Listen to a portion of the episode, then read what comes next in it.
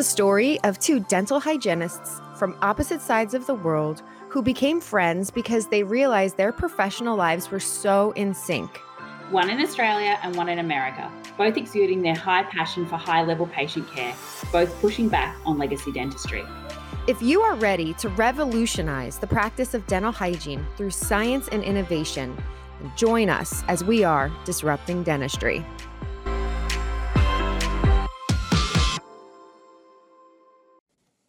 Welcome to another episode of the Disrupting Dentistry podcast. If you are new here, welcome. And if you are a disruptor, welcome back. I am your United States dental hygienist, Melissa.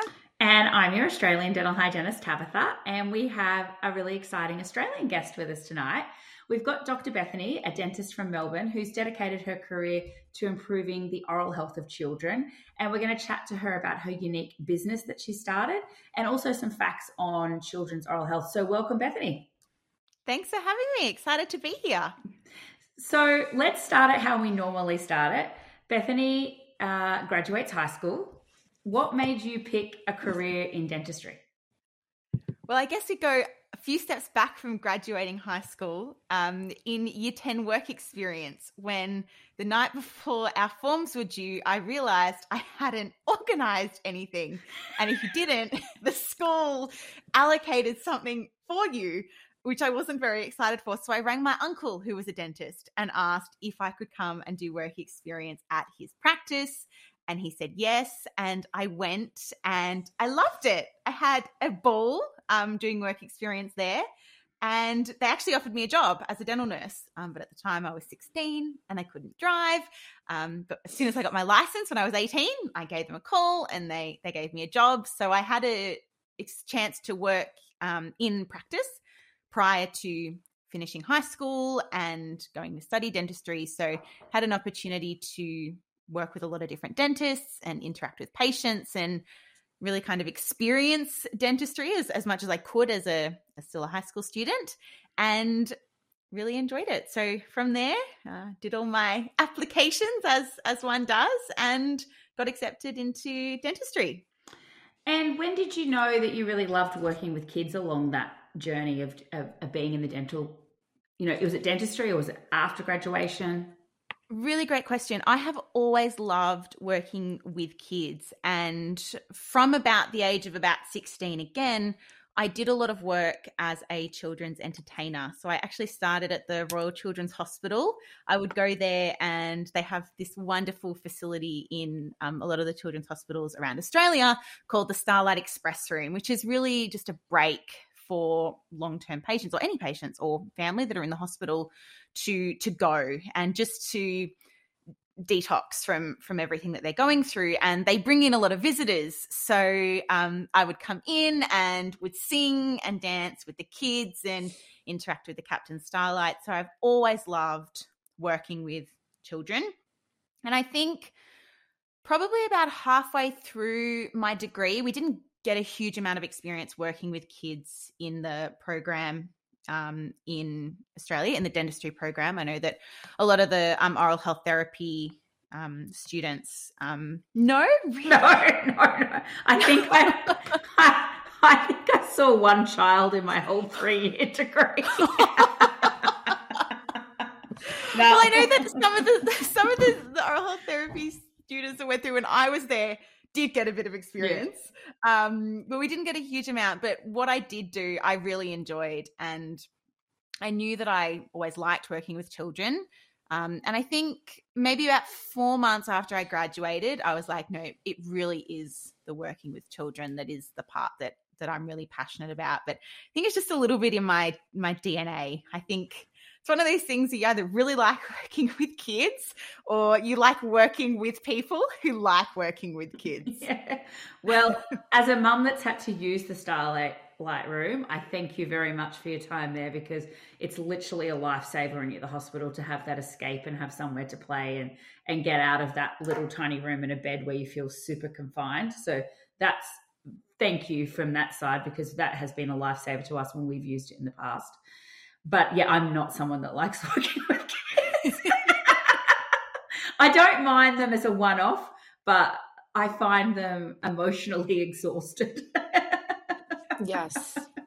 Being yes. on the up. So people that do it, I'm like super appreciate it. So you've you've realized you like working with the kids and how did you turn that into your career like what how did you make the decisions that you've made to get to the business that you've got to now one of the most common questions i would get asked by parents in the clinic is how am i supposed to know this when mm. i talk to them about flossing when I would talk to them about when dental visits are supposed to start, um, assistance with brushing kids' teeth and how long that should take. And I realize it's actually a really good question. We kind of assume that we know dental knowledge, but there isn't really opportunities outside of actively going to the dentist for parents or even people in general to learn the skills for looking after their teeth. And some days I would just feel like I was trying so hard to get these messages across to parents, but it's a very overwhelming experience, especially when parents would come in and you would be diagnosing problems and you're spending time focusing on the problems. And I realized that my passion lied in the education side of things and preventing the problems from occurring in the first place. And in the clinic, while we strive to aim for prevention and aim for oral health education as much as we can, I felt that it was a really challenging way to get the message to as many people as possible. So from that, I said, well, I really like to sing and I really like working with kids. Why don't I try and develop a program where I can educate the children and get them excited about looking after their teeth and try and be that person that can get to the kids and provide the education to their parents before they end up in the chair in that kind of never ending circle that I felt like yeah. I was in, in, in practice at the time. Yeah, I agree with you. I remember when I was um, working in a private practice in Sydney, when I'm, I didn't see many kids because I worked on Macquarie Street. So, you know, lots of investment bankers and politicians and stuff like that, but not really children. But one day, one of the bankers said to me, I want to bring my kid to see you. Is that okay? And I was like, yeah, it's fine. So he comes like a month later and he goes, Can you tell Ethan he can't have honey at midnight? And I was like, What? and I was like completely mortified, like trying to hold it in and keep my face. And I was like, um, please explain. And he goes, Oh, so since he's been born, we would get up at midnight and give him a warm milk with honey. But he's six now, and I'm just sick of doing it. And in my head, I'm like, We've got bigger issues here. but what that really made me realize is, is that like and I try to remind people what I'm teaching as well is obviously every dental clinician has really high oral health IQ. But a lot of people haven't been told you should even brush twice a day, let alone not have honey at midnight. And like exactly like you said, if they can't afford to come into the dental practice, no one's giving them any information. And we're just leaving people maybe a little bit even judgy from our side with like, why are you doing that? But like, you don't know what you don't know. And how are you meant to find that out? That's exactly right. Yeah. And that yeah. was what I was finding parents were really frustrated by. They were like I don't I don't want to be in this situation, but h- how was I supposed to avoid getting here in the first place? Yeah. I think yeah, it's a shame that we haven't done more, but like then it's great to see businesses like yours. So do you want to tell the listeners like exactly what your business is and what you do? Yes, absolutely. So, my business is Dr. Bethany's Tooth Tales. I run dental education programs in preschools. So, I'm not sure what the equivalent of that would be in America, but effectively before they start like traditional elementary primary school, yep. um, those sort of we call it the same. Oh, perfect. So that's sort of three, four year old age group. It's a musical program, so we sing and we dance and we do dress ups and games, all about visiting the dentist nutrition for healthy teeth, um, brushing, flossing, my favorite thing. We fist pump about flossing, and it is the highlight of my life. Um, and we talk about sort of getting wobbly teeth as well, and, and, things like that, because that's something that the children, sort of at the the four five age group, can be can be starting to face. So I go in and we have a lot of fun, and it's really trying to frame the dentist in that welcoming, fun, um, non confronting um, position and get kids excited about looking after their teeth. Because the other question that I'd hear from parents is, how do I get my child to brush their teeth? Mm-hmm. Um, so it's about motivating the child to help make the job for the parent at home easier too. So you're a tooth wiggle.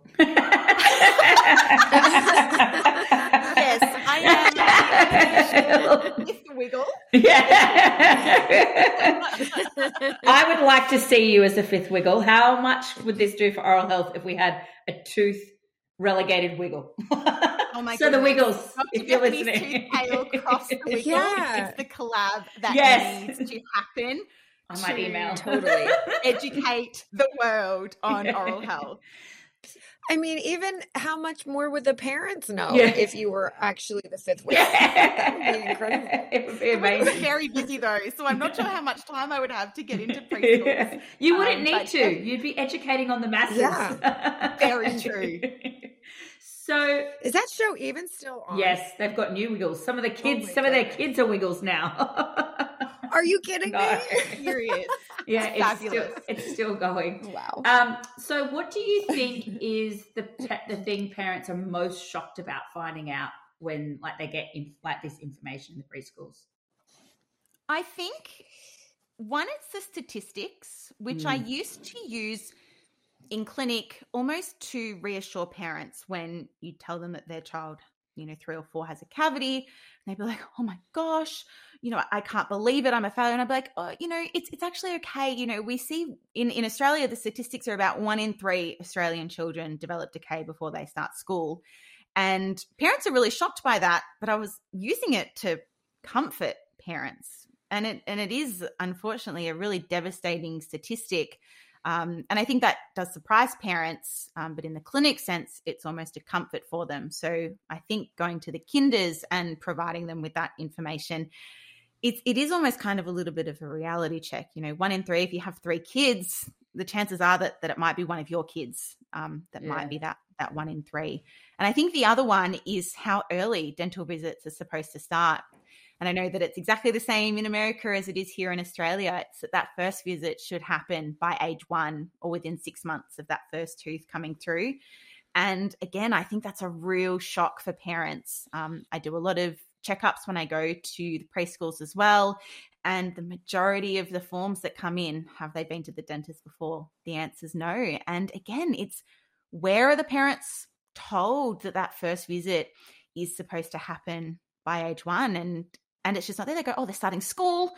You know, we'll get the eyes checked and and we'll go to the dentist too. And it just seems logical. But then where are parents finding out that it is supposed to happen earlier than that? I think the other thing parents seem to be quite shocked about when I have seen kids in clinic is like when you see small kids and you're like, oh, are you helping them brush? Or they gloat, oh, they're two and completely independent. Yes. And you're like, "Mm, no, no, no, no. No. and that's where Tabitha's favorite thing in the world, plaque disclosing, yeah. is the Yes. best help. Yes. Yeah. But I think most parents are quite shocked that they should be helping between eight and 10. Most people Uh, think yeah. as soon as they can hold the toothbrush, like they're good to go. But again, we don't give that information about manual dexterity and the ability of the child out to anybody.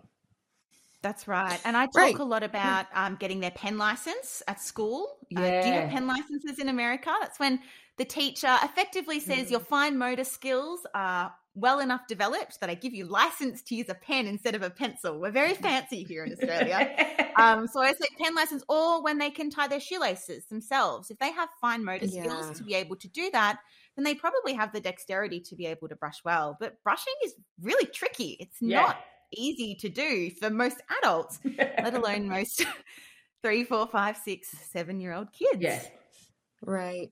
So, like, as you're saying this, it just makes so much sense that dental hygienists should be part of the team at a pediatrician's practice so that at age one, we could be educating parents and children together how to take care of their teeth properly. And just think about the, that one in three statistic for Australia. I know it's pretty high here. I don't know what the actual number is in the US.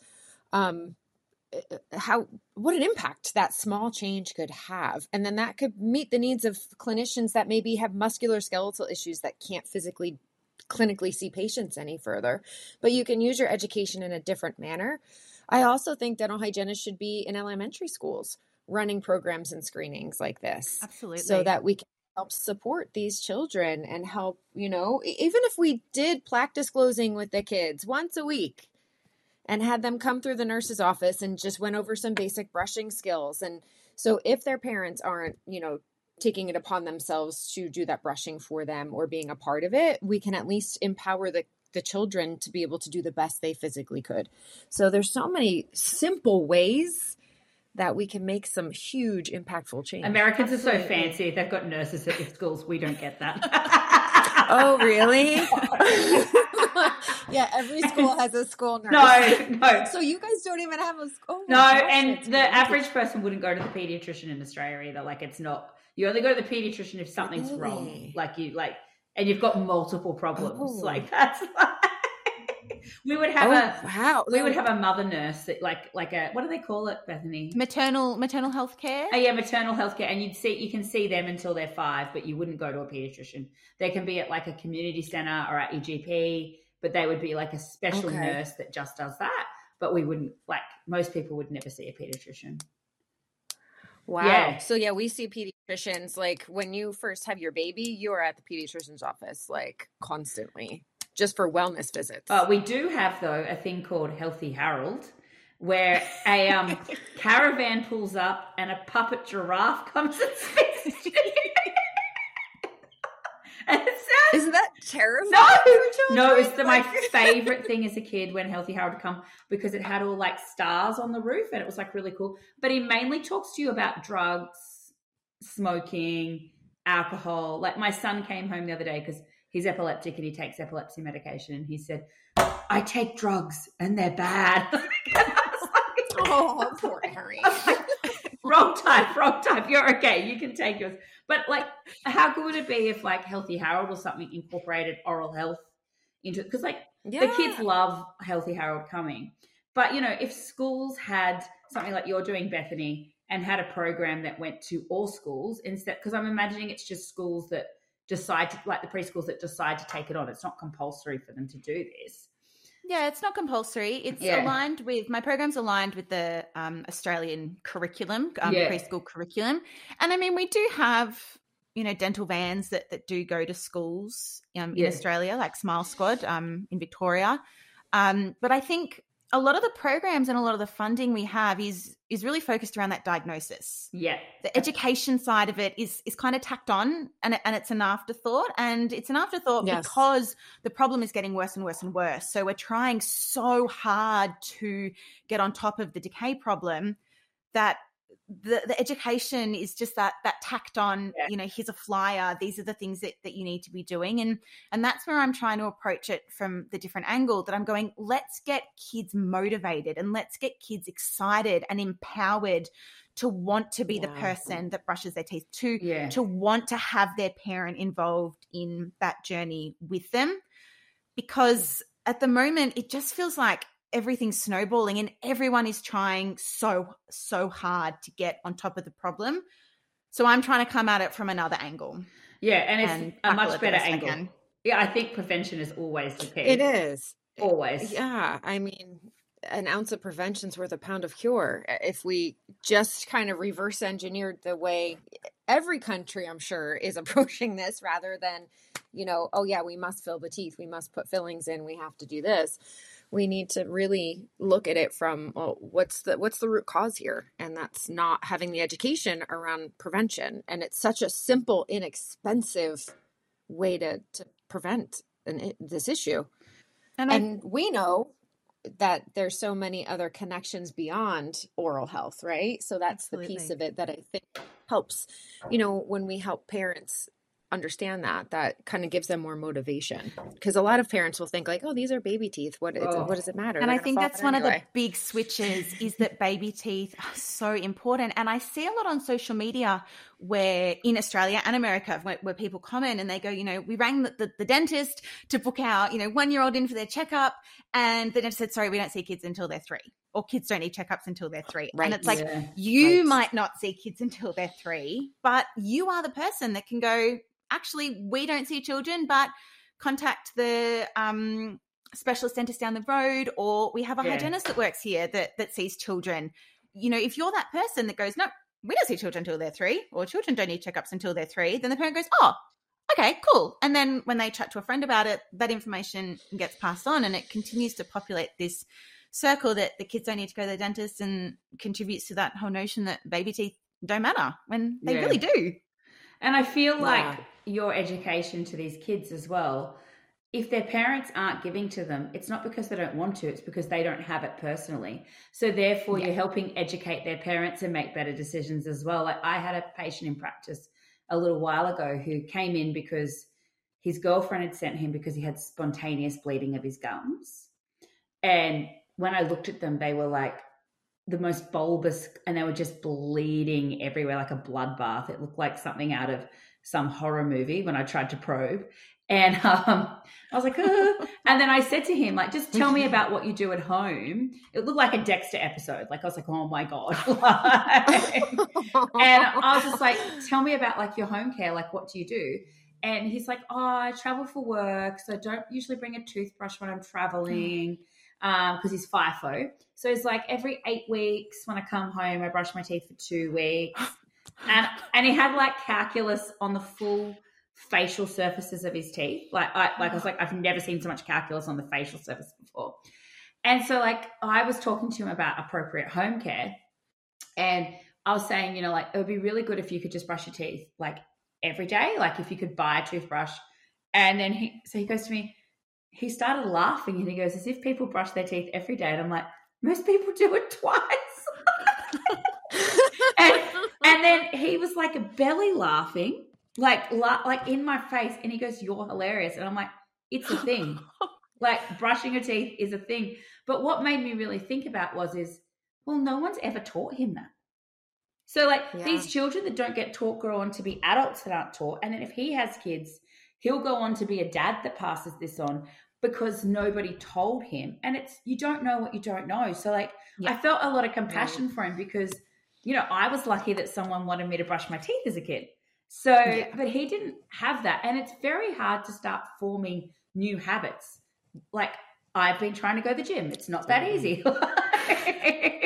not eat sugar. Like, it's not that easy. but like as an adult, it's much harder than if you if you form that habit as a small child, that's gonna last you for life. But like, Absolutely, especially if you've had a parent that said, you know, well, well, I only brush my teeth, you know, once every every second day, or or I never flossed and, and my teeth are fine, or you know, I had baby Right. teeth taken out, and that's that's our first place of learning is Yeah. is home, and our parents are our first teachers. So it can be really kind of confronting to go through so long in life and then be told something different at times by a total stranger.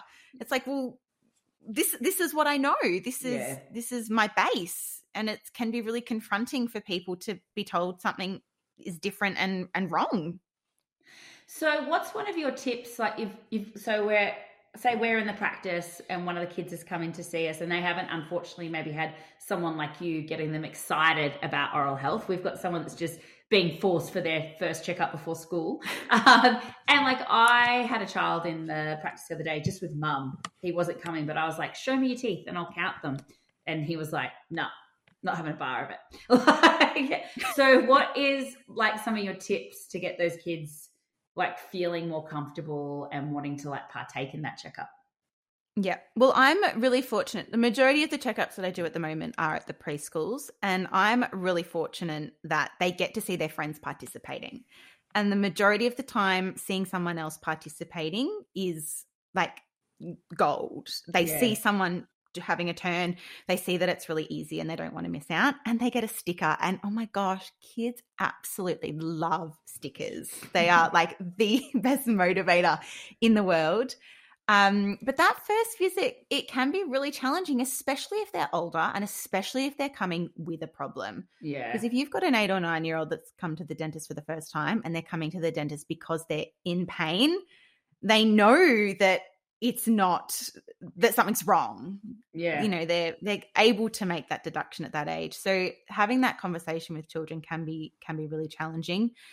Sometimes it is just spending time chatting with them and just trying to warm to them and and making the time to make them feel heard and to understand where their concern comes from. And sometimes it can be something as simple as they have a wobbly tooth and they're really worried that you're going to, to touch their wobbly tooth and hurt their wobbly tooth. And having that conversation with them and, and breaking the ice so that they can go, oh i'm i just i'm you know it hurts when i brush and i'm, I'm really worried that you know you're going to touch it or you know someone at home might have said oh the dentist is going to pull your tooth out Ha, ha. so yeah. they're really worried about that so if you can can take the time and try and get them to open up with you and, and tell them what you're worried about sometimes you can can build a bridge with them that way um, i find the other thing that can be really helpful is just giving them the mirror and just giving them a, chance to to play with it and, and, to open. And and sometimes it might be that you're not even in the mouth at all. You're not holding the mirror. Um, you're just in front of them. You're just having a look as, as best you can and, and just slowly taking those baby steps towards getting them to look in the mouth. Um, and if the parent when they book the appointment says they're really not keen for this appointment see if the parent can come in and pick up a plastic mirror ahead of time and let them role play dentist at home have them check mum's teeth let mum check their teeth, get mum to take some photos while she's checking their teeth if they can, and just spend. I think the key is spending the time with yeah. kids. I think sometimes we can be so quick to go, they're not going to cooperate. You know, there's there's nothing I can do to help, and and sometimes the the kids just want to be heard. They just want to feel like they're a person, um, and that they have you know the ability to make the decision themselves. And sometimes it's just giving them time to come with the ter- uh, come to terms with the fact and go no i am ready to make the decision to open my mouth that can yeah. be what what makes the difference. I, I know something you said then is like I just hate it when I hear parents saying if you don't do this you'll get a filling and then they'll drill you and it will hurt. And like sometimes the parents will give you a needle. Yeah they're creating this negative experience and you're like giving them the death eyes like stop it like, because you're just like yeah. why are you doing this because if they do need a filling now when we do this checkup you've already created this really negative um, space so yeah, like you're like, oh, I wish parents would talk more positively about it. That's right. Oh my gosh, I've had that happen so many different occasions and I've actually asked the parent to leave the room with me and take them out in the hallway and explain to them why like we can't speak to this. Like they bring their negative experiences, I feel, into that operatory or put their onto our children and um it's it's not okay for them to do that, you know, and then, then they're just propagating this exact negative experience that they've had. And then sometimes I've seen too, I'm sure you both can attest to this, where that parent has their own mm. trauma associated with dentistry and they're even like you can palpate their yeah. nerves just bringing their child into the office. So it's like, woof, like like Tabitha said before, sometimes it's just so mentally exhausting being in that space. It's not the physical work is difficult, but like all the behavior management that you have to do for sometimes the child and the parent is is a lot. Yeah. Do you have some tips and tricks for what you think for when you've got children who maybe are a little bit more sound sensitive or, you know, are maybe on the spectrum in some sort or, you know, it can be very overwhelming visiting a dental surgery if you're um, sensitive to lights or sounds or tastes. So I think sometimes we forget how much of a hurdle it is for some children to do that. What are some tips of children in that situation that we can help them? Again, I think it comes down to communication, you know, reaching out to the parent ahead of time. You know, a lot of us have televisions in our um, surgeries these days. You know, should we turn the television off? Um, is there a certain channel, you know, we can put on? Um, do they have headphones? Do they, you know, want to bring headphones and, and listen to a podcast or music or, or something like that? What can we do to to support the child. And I think the more work that you can do ahead of time, one, it comes back to, to what you said before, it helps to calm the parent. And sometimes, you know, the parent is coming in with so much stress, um, worried that that things aren't going to go well. And and the child can can feel that and um they might then come in with anxiety that they they didn't have before time. So I mm. think reaching out to that parent, communicating with them, making sure that they know that we're there to support them, I think can be a real big help. Does the child have a, a, toy that they want to bring with them? Are there certain topics that we can bring up to chat with them? I still remember um, one of the final activities we did at uni um, was they got us to sit up the front of the room in pairs um, in front of the class, and one of us would be the dentist and the other one would be the patient. And we had to pretend it was the start of the visit, and we had to talk for three minutes about non dental stuff. And it's actually really, really hard to. Have you met me? when well, when you're in that dental environment, you know we're on we're on the clock, and, Yeah. and we are sort of conscious of, of wanting to jump in and and make you know the parent the parent and the patient feel like they're getting the most out of their appointment, but sometimes having them come in um, when i do work in the surgery we have you know chairs just normal chairs um, you know entry to the surgery so the child can sit there first they don't have to jump into the dental chair they can sit yeah. door. We can have a little bit of a chat. We can warm up to each other. You know, how school, school school's always not a great topic to chat Yeah. about with kids though, because often they hate it. Um, but just really trying to build that relationship with the child beforehand, so that they know that you can be the friend um, and not someone that they have to be frightened of. So, for our, our listeners at home that maybe want to brush up their skills on knowing some stuff about kids' dentistry, um, there's definitely some fads happening in dentistry now, and the U-shaped brush is one of them. And I know I saw you did a little like assignment on Instagram about it. So, can you share your what you did with that and and how you talk to parents about it? I did. So I had had a lot of questions about the U-shaped toothbrush, um, and had seen a lot of ads coming up on my Mm. social media, and they're very cleverly marketed. And you know, a lot of comments from parents. My child is so excited to, you know, finally brush their teeth. I'm so excited that I don't have to push them. But I'd seen in in clinic these these kids coming in with a lot of plaque on their teeth. Um, and their parents going, no, no, no, they, they they brush twice a day, and it's like, oh, you know, you know, what toothbrush do they use? Oh, you know, that that U that U shaped toothbrush. So, um, I did two experiments. The first one I did was I brushed with a U shaped toothbrush, and then I disclosed my teeth, and there was a lot of plaque along my gums. So I went in with my electric toothbrush for my normal two minute brush, and brushed away pretty much all of the plaque that was on the teeth that the U shaped brush had left.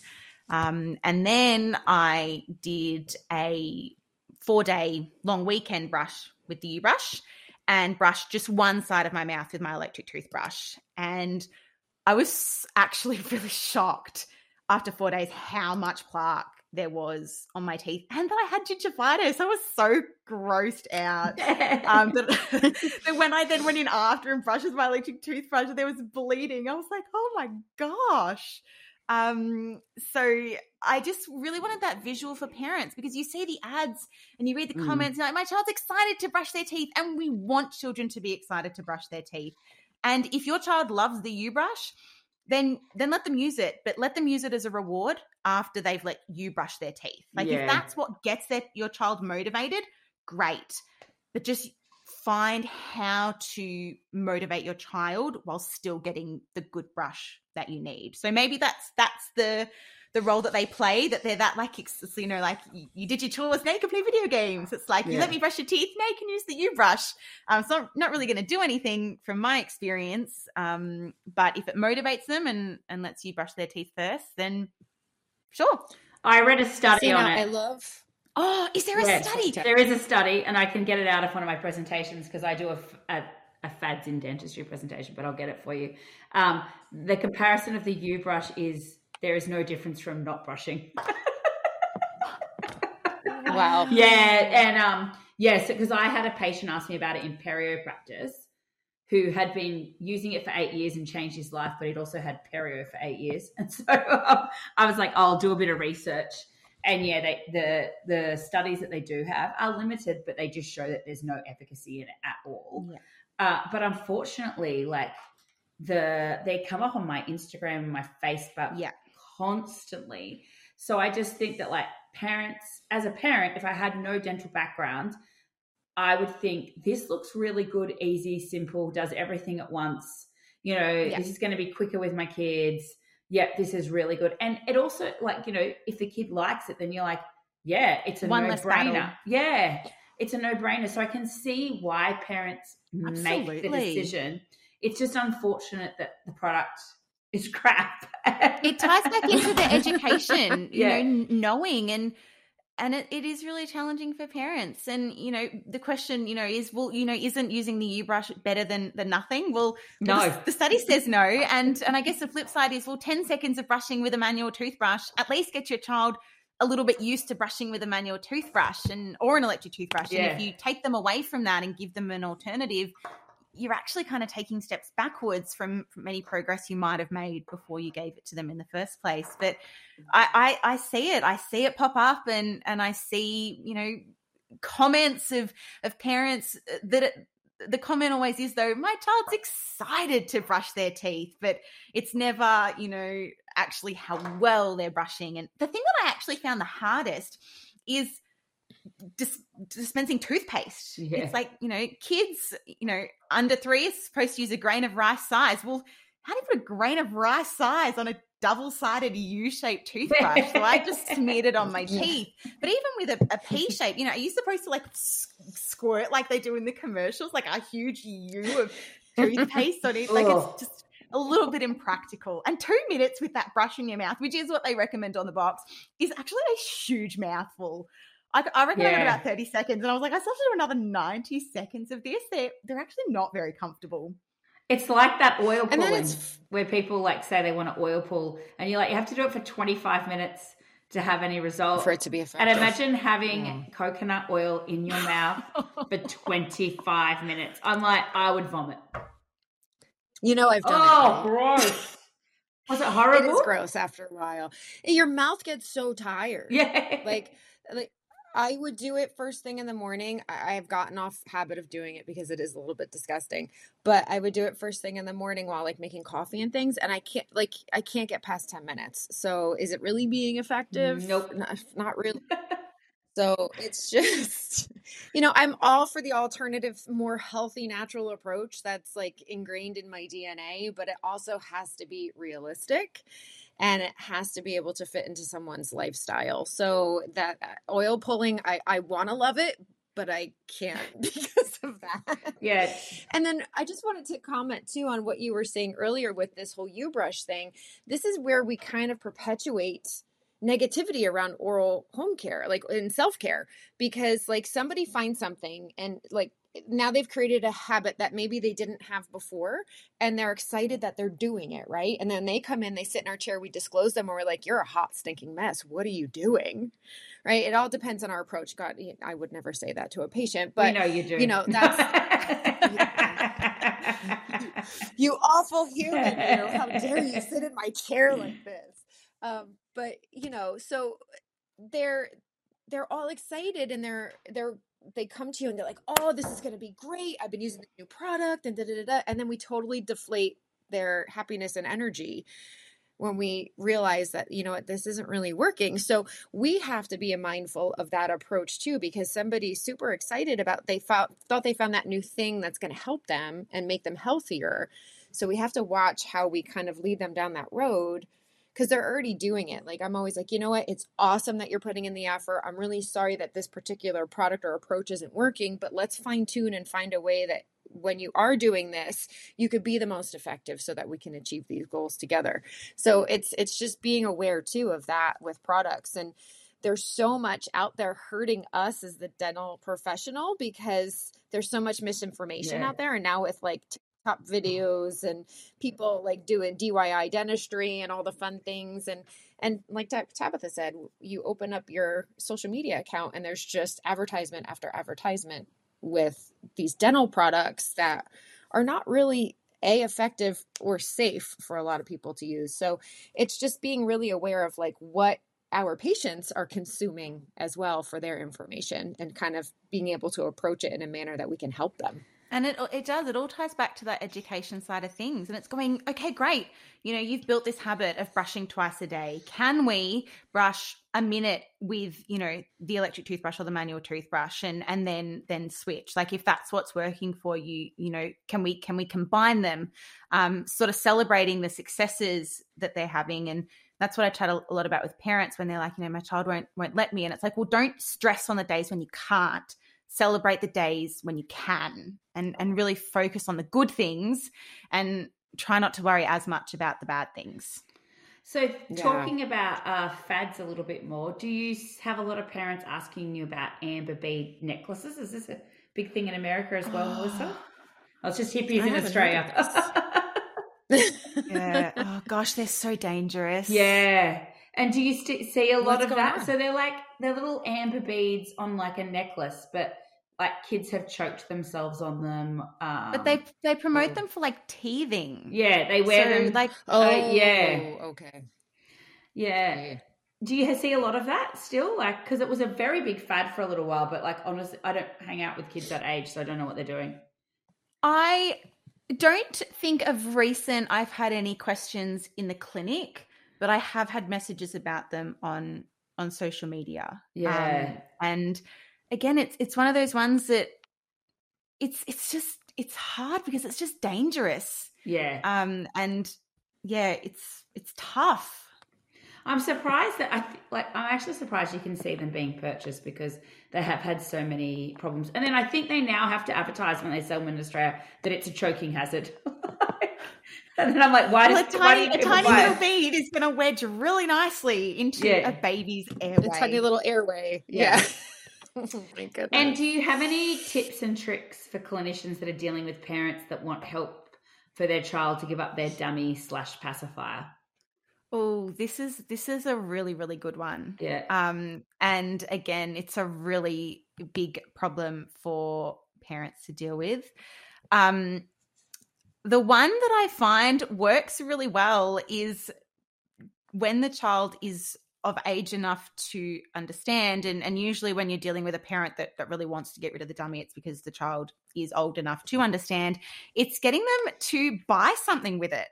To a lot of toy stores will accept a dummy as payment for a toy. So you know work and make it a big project that Yeah. it's not just oh we're going to the shop today we're buying a toy. It's done. You know make up a, a dream board. You know kids are super visual. So you know a dream board you know what is what is our aim? You know what what's the the really special you know toy that we want want in replacement? And you know prepare for the day have a countdown on the calendar um you know we're going today is the day we get all you know dressed up and we can document it with photos and and go to the toy store or the the sports store or whatever it might be and and make a really big deal out of you know you know you're ready and and you're making a decision you know for an exchange of you know this for for something that that we've wanted and and we've waited for and and we've count counted down for.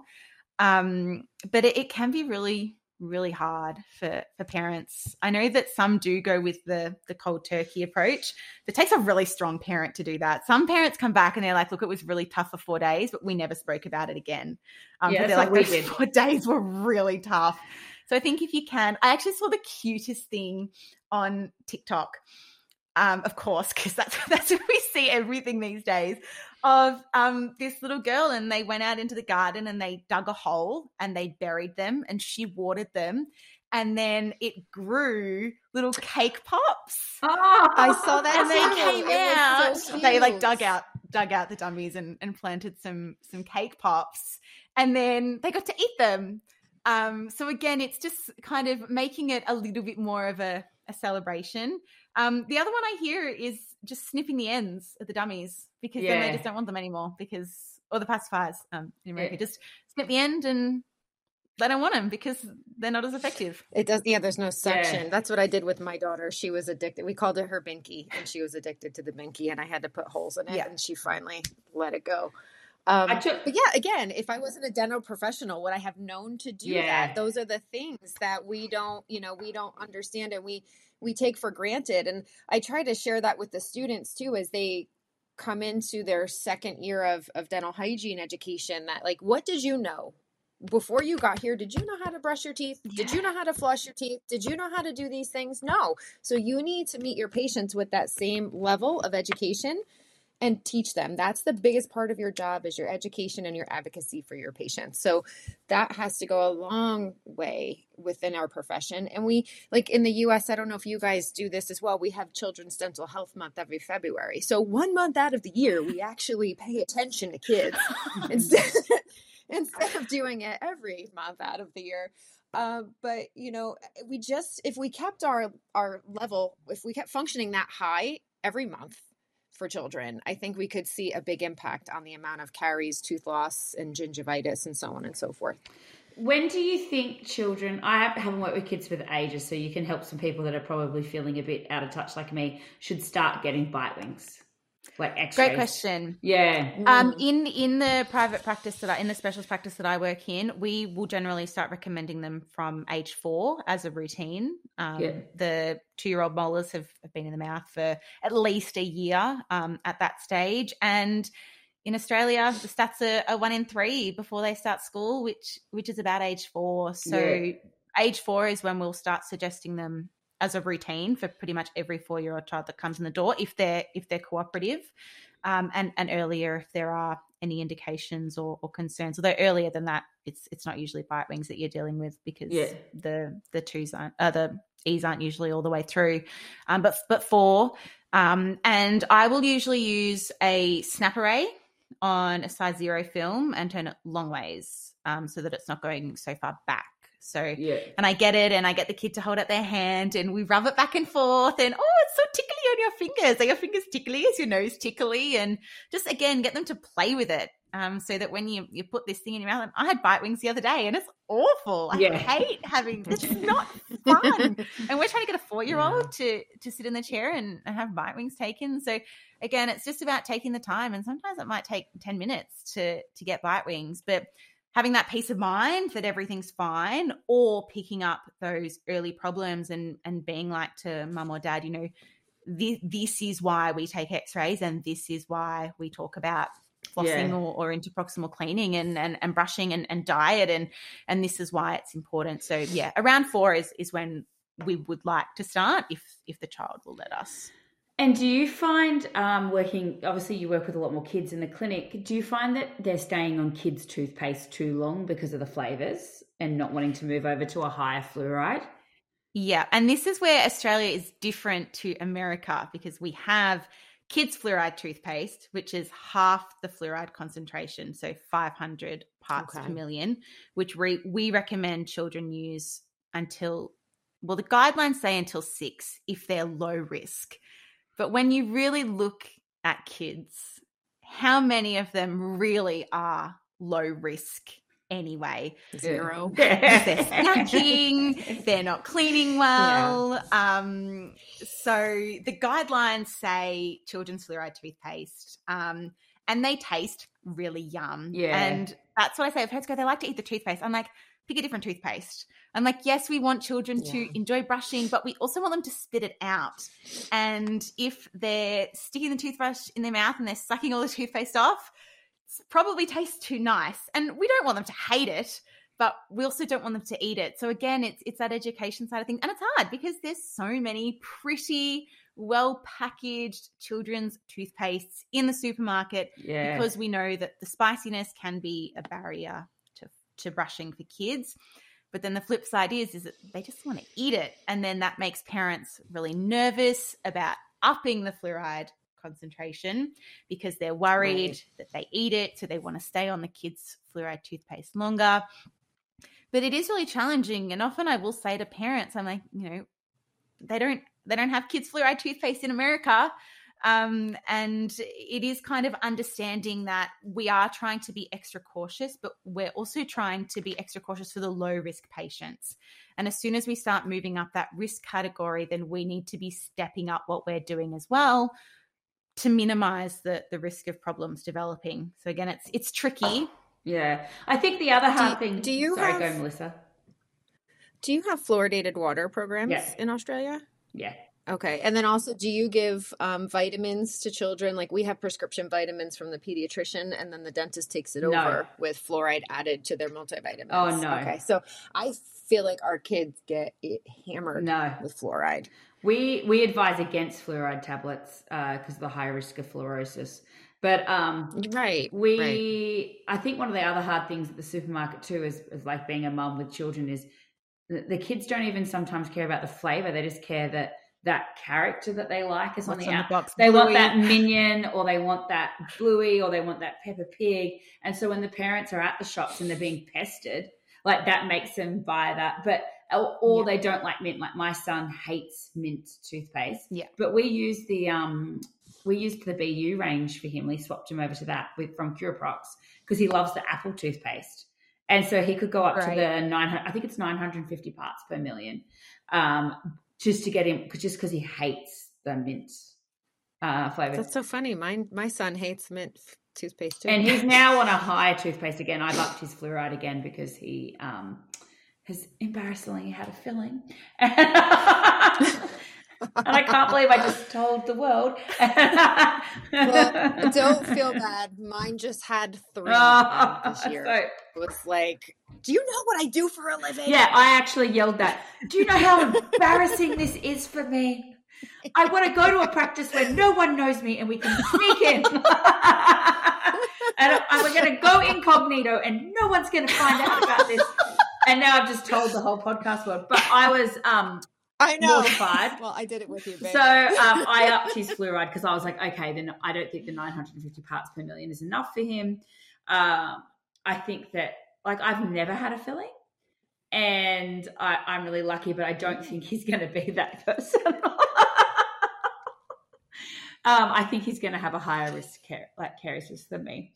But yeah, it's it is hard when they don't want that mint, they don't want to have that, and trying to. And so, I, like I say to parents, you've just got to like look at different flavors, and there's so many different toothpaste coming out now.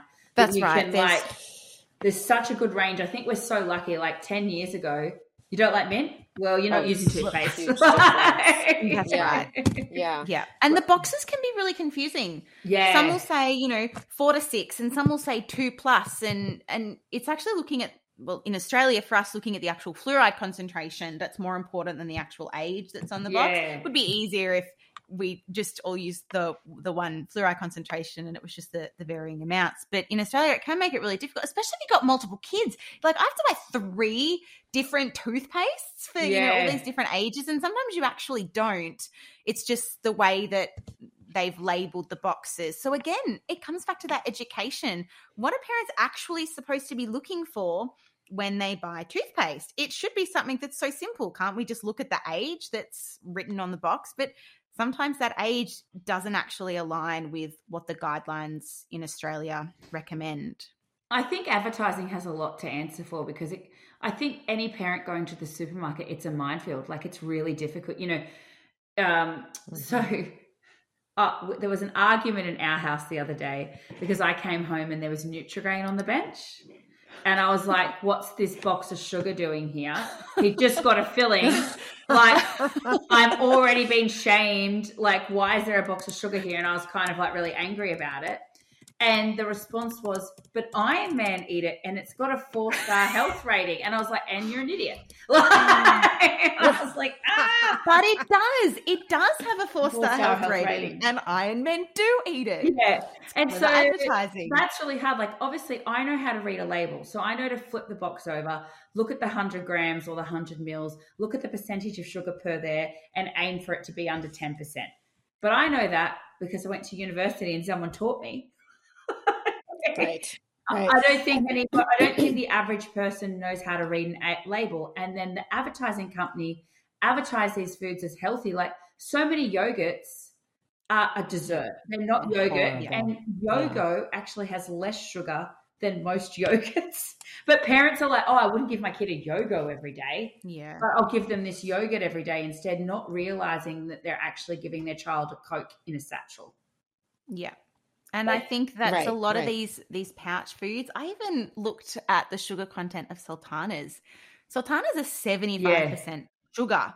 And I think it's not saying to parents, don't eat sultanas. It's saying, just so you know, the sugar content of sultanas and chocolate isn't really all that different. So it's not saying don't eat sultanas. but Take it's saying chocolate. Just if I had to pick, if you had to pick. But it's just saying, you know, if you have sultanas and then you have chocolate, you know, that's two sugar hits. yeah. So it's just about again that that education and that understanding of of of what is actually happening behind the the clever pictures on on the front of of the whatever the food is. Do you think parents um, think that, like with healthy foods, so say like fruit or, you know, some of the fake healthy foods, like a smoothie, they think, oh, it's healthy, they can have unlimited and don't even realize that we should limit fruit sometimes? Yeah, like they'll. uh, So I actually think parents understand the fruit one because in Australia we're very big on two fruit, five veg a day. Yeah. So I think parents often come in, they go, they they just eat so much fruit. And I'm never gonna say to a parent, stop feeding your child fruit. Like there's so much good stuff that's in in fruit. And we'd much rather a child eat eat an apple to, you know, a chocolate bar or, or something like that, or even some dried fruit. Um, but again, it, it does just come back to to that awareness. And I think because we do have that two fruit, five veg, people do understand that we do want to be limiting the fruit compared to the amount of veg that we're eating in the day.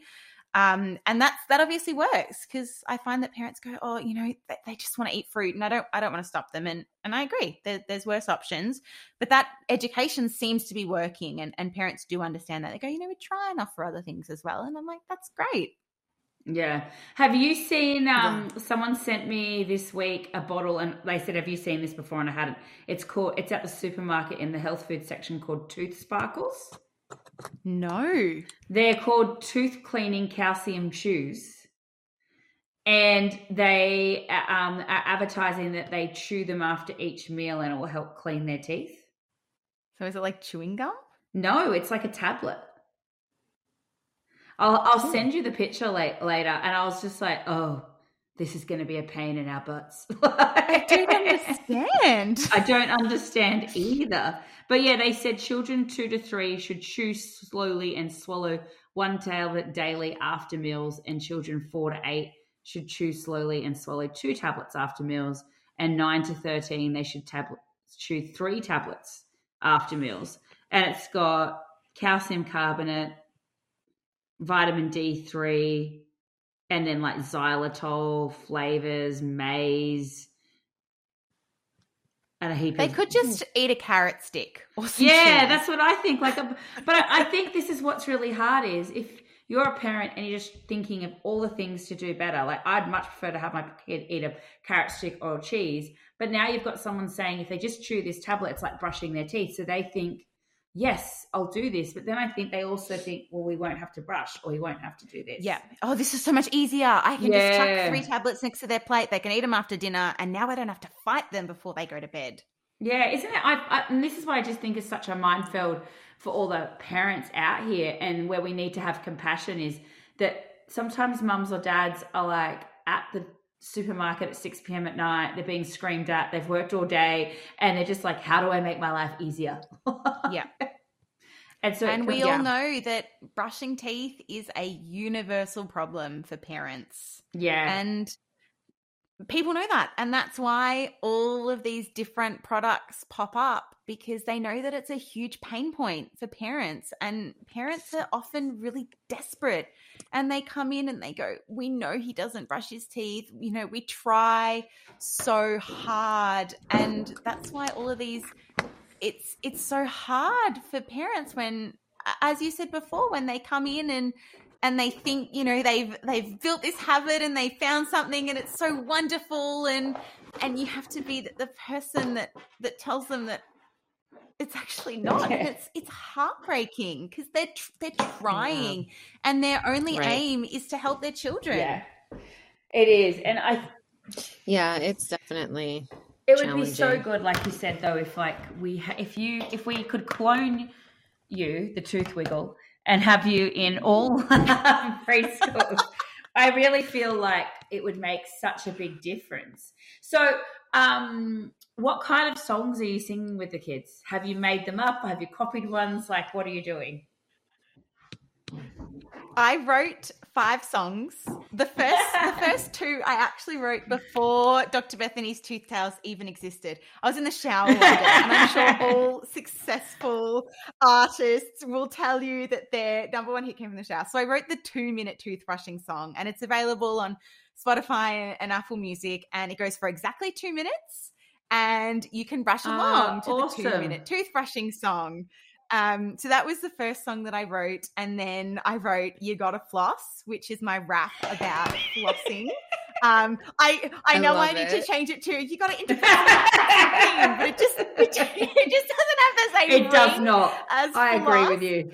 So I'm gonna push floss in the song, but just say any interproximal cleaning. It doesn't flow well, does it? Like incidental brush is not a um Yeah. a good rhyming word. It doesn't flow nicely. No.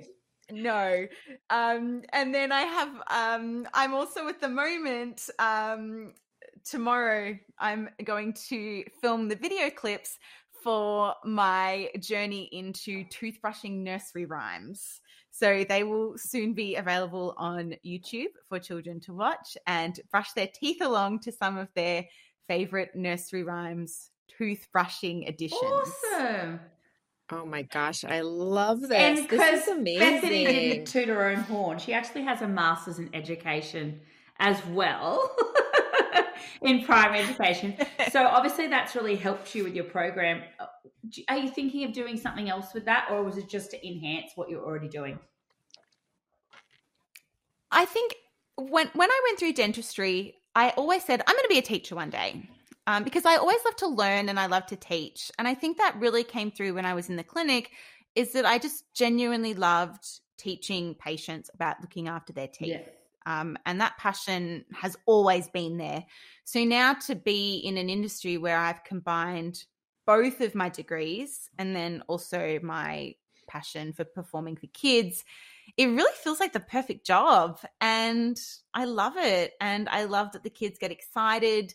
And I love, you know, getting emails from parents like, my child's excited to brush their teeth. I'm like, I'm so glad. And that's all I aim for is that 1%. And if we can make that 1% change today, who knows what we can hope to achieve in the future. Well, I have a Absolutely. favorite song, and it's um, it's actually about some Indigenous land rights, but the the chorus is "From little things, big things grow," and so I think that applies to you majorly. You know, from something little that you've started, I think big things grow, and it makes such a big difference to not just the kids that you're dealing with, but how they grow up and how their kids receive information that you could be influenced their parents or their grandparents. So this has a multi-generational effect and you're preventing caries in multiple generations. So I think from little things, big things really grow. And it's such an awesome idea where you get to go have fun. You can see how passionate you are. Well, you guys can hear it at home. We can see it and hear it. and um, and Yes. you know, I just think that it, also a great idea for other people out there. Maybe your passion isn't being in the clinic doing things; it's out there educating. And I think this is how we're going to change the world: is preventative dentistry, not through being treatment focused, but be by being prevention focused. Yeah. And that's the key to all of health problems is to work on prevention and education. Unfortunately, yeah, That's right. Unfortunately, we haven't had the government funding for it, but people like you have made a great business. Uh, you know, are out there pushing the boundaries of different things that we can do, and showing that we'll we'll take this into our own hands. Then, That's right. And one of the centers that I went to, um, one of the educators put up their hands um, at the end of my presentation. They were like, Dr. Bethany, you came here last year and and you told us that we needed to floss. And she's like, and I flossed every day since you've been here last year. And I'm like, yes, I'm having impacts on kids and parents and Yeah. educators. It's it's Yeah. everyone benefits from the program. Yes, I'm there for the kids, but the messages speak to everyone. yeah, a hundred percent. Absolutely. Well, I would love to just thank you for what you're doing because it's people like you that do, as Tabitha said, make such a huge impact. And I already started following you on Instagram at Dr. Bethany's Tooth Tales. So. I would encourage all of our listeners to do the same. Where else can they find you? And is your YouTube channel named the same thing? It is. Just share so our listeners can can do some research and, and spread your message. Yes, so YouTube, Facebook, and Instagram. I am Dr. Bethany's Tooth Tales. Um, and my website is drbethanystoothtales.com as well. Um, I'm mostly on Instagram. Um, I like making lots of reels. Oh, and I'm on TikTok too. I'm not on there very often, but you can find me on TikTok too, Dr. Bethany's Tooth Tales. I'm nice and consistent, which is Well, I would much prefer anyone that's not a dental professional that's listening to follow Bethany than some of the other dental accounts. So please, I beg Yes. you. If you like Yes. fun reels and plug disclosure, Yeah. you can follow me. Yeah, and it's yeah, definitely over the ones where I watched one last week. I, people are at home going, Tabitha has time to watch TikToks, but I do. um, where they like were putting like fake acrylic nails onto the teeth and doing veneers. I you saw saw, the veneers? Oh, I saw that. Oh, Melissa, the next Oh time I see it, I'll send it to you. And listeners, if you haven't seen it, Google it. It's one of the most horrific things I've seen because all I could think about is those margins are filled with acrylic and soon to be infection. but yeah, they they got acrylic Oh, nails. Melissa, and they like filed them down once they put them on, and then like you know like painted them essentially, didn't they? Like and made them just look like white veneers. Oh. Oh Yeah. my gosh, where what what's happening? Yeah. Wow. Okay, there's so much work for us to do. Yeah, there Oh. is. Oh. All right. Well, on that note, uh, if, please use your own Instagram or social media to help share good dental professional messages as to why that's not a great idea. So, Bethany, thank you so much. Your work is so needed. Thank you. and we appreciate everything you're doing. Um, so, can if our listeners want to reach out to you, your website is probably the best place to send an email to you and get in contact with yeah, you. Yeah, website or Instagram. But wherever you Okay, message me. I shall find you eventually. awesome, awesome. Well, this was amazing. Thank you for taking some time to share your passion with us and our listeners. And um, I just have m- the most respect for you and what you're doing. So, Thank thank, you. You. you very much. All right. So, until next time, keep on disrupting. Hey, thank you again so much for tuning into the Disrupting Dentistry podcast. We love to hear from you viewers and we love that you join us for our episodes. Please make sure to subscribe wherever you listen to your podcasts. And leave us a review. We love reading reviews from all over the world. It's one of the things that actually makes all the hard work feel really worth it when we get to see which episodes you're enjoying or some feedback that you give. So leave us a review on Apple Podcast or write something on our Facebook or our Instagram page. We'd love to hear from you and thanks so much for listening. Keep on disrupting.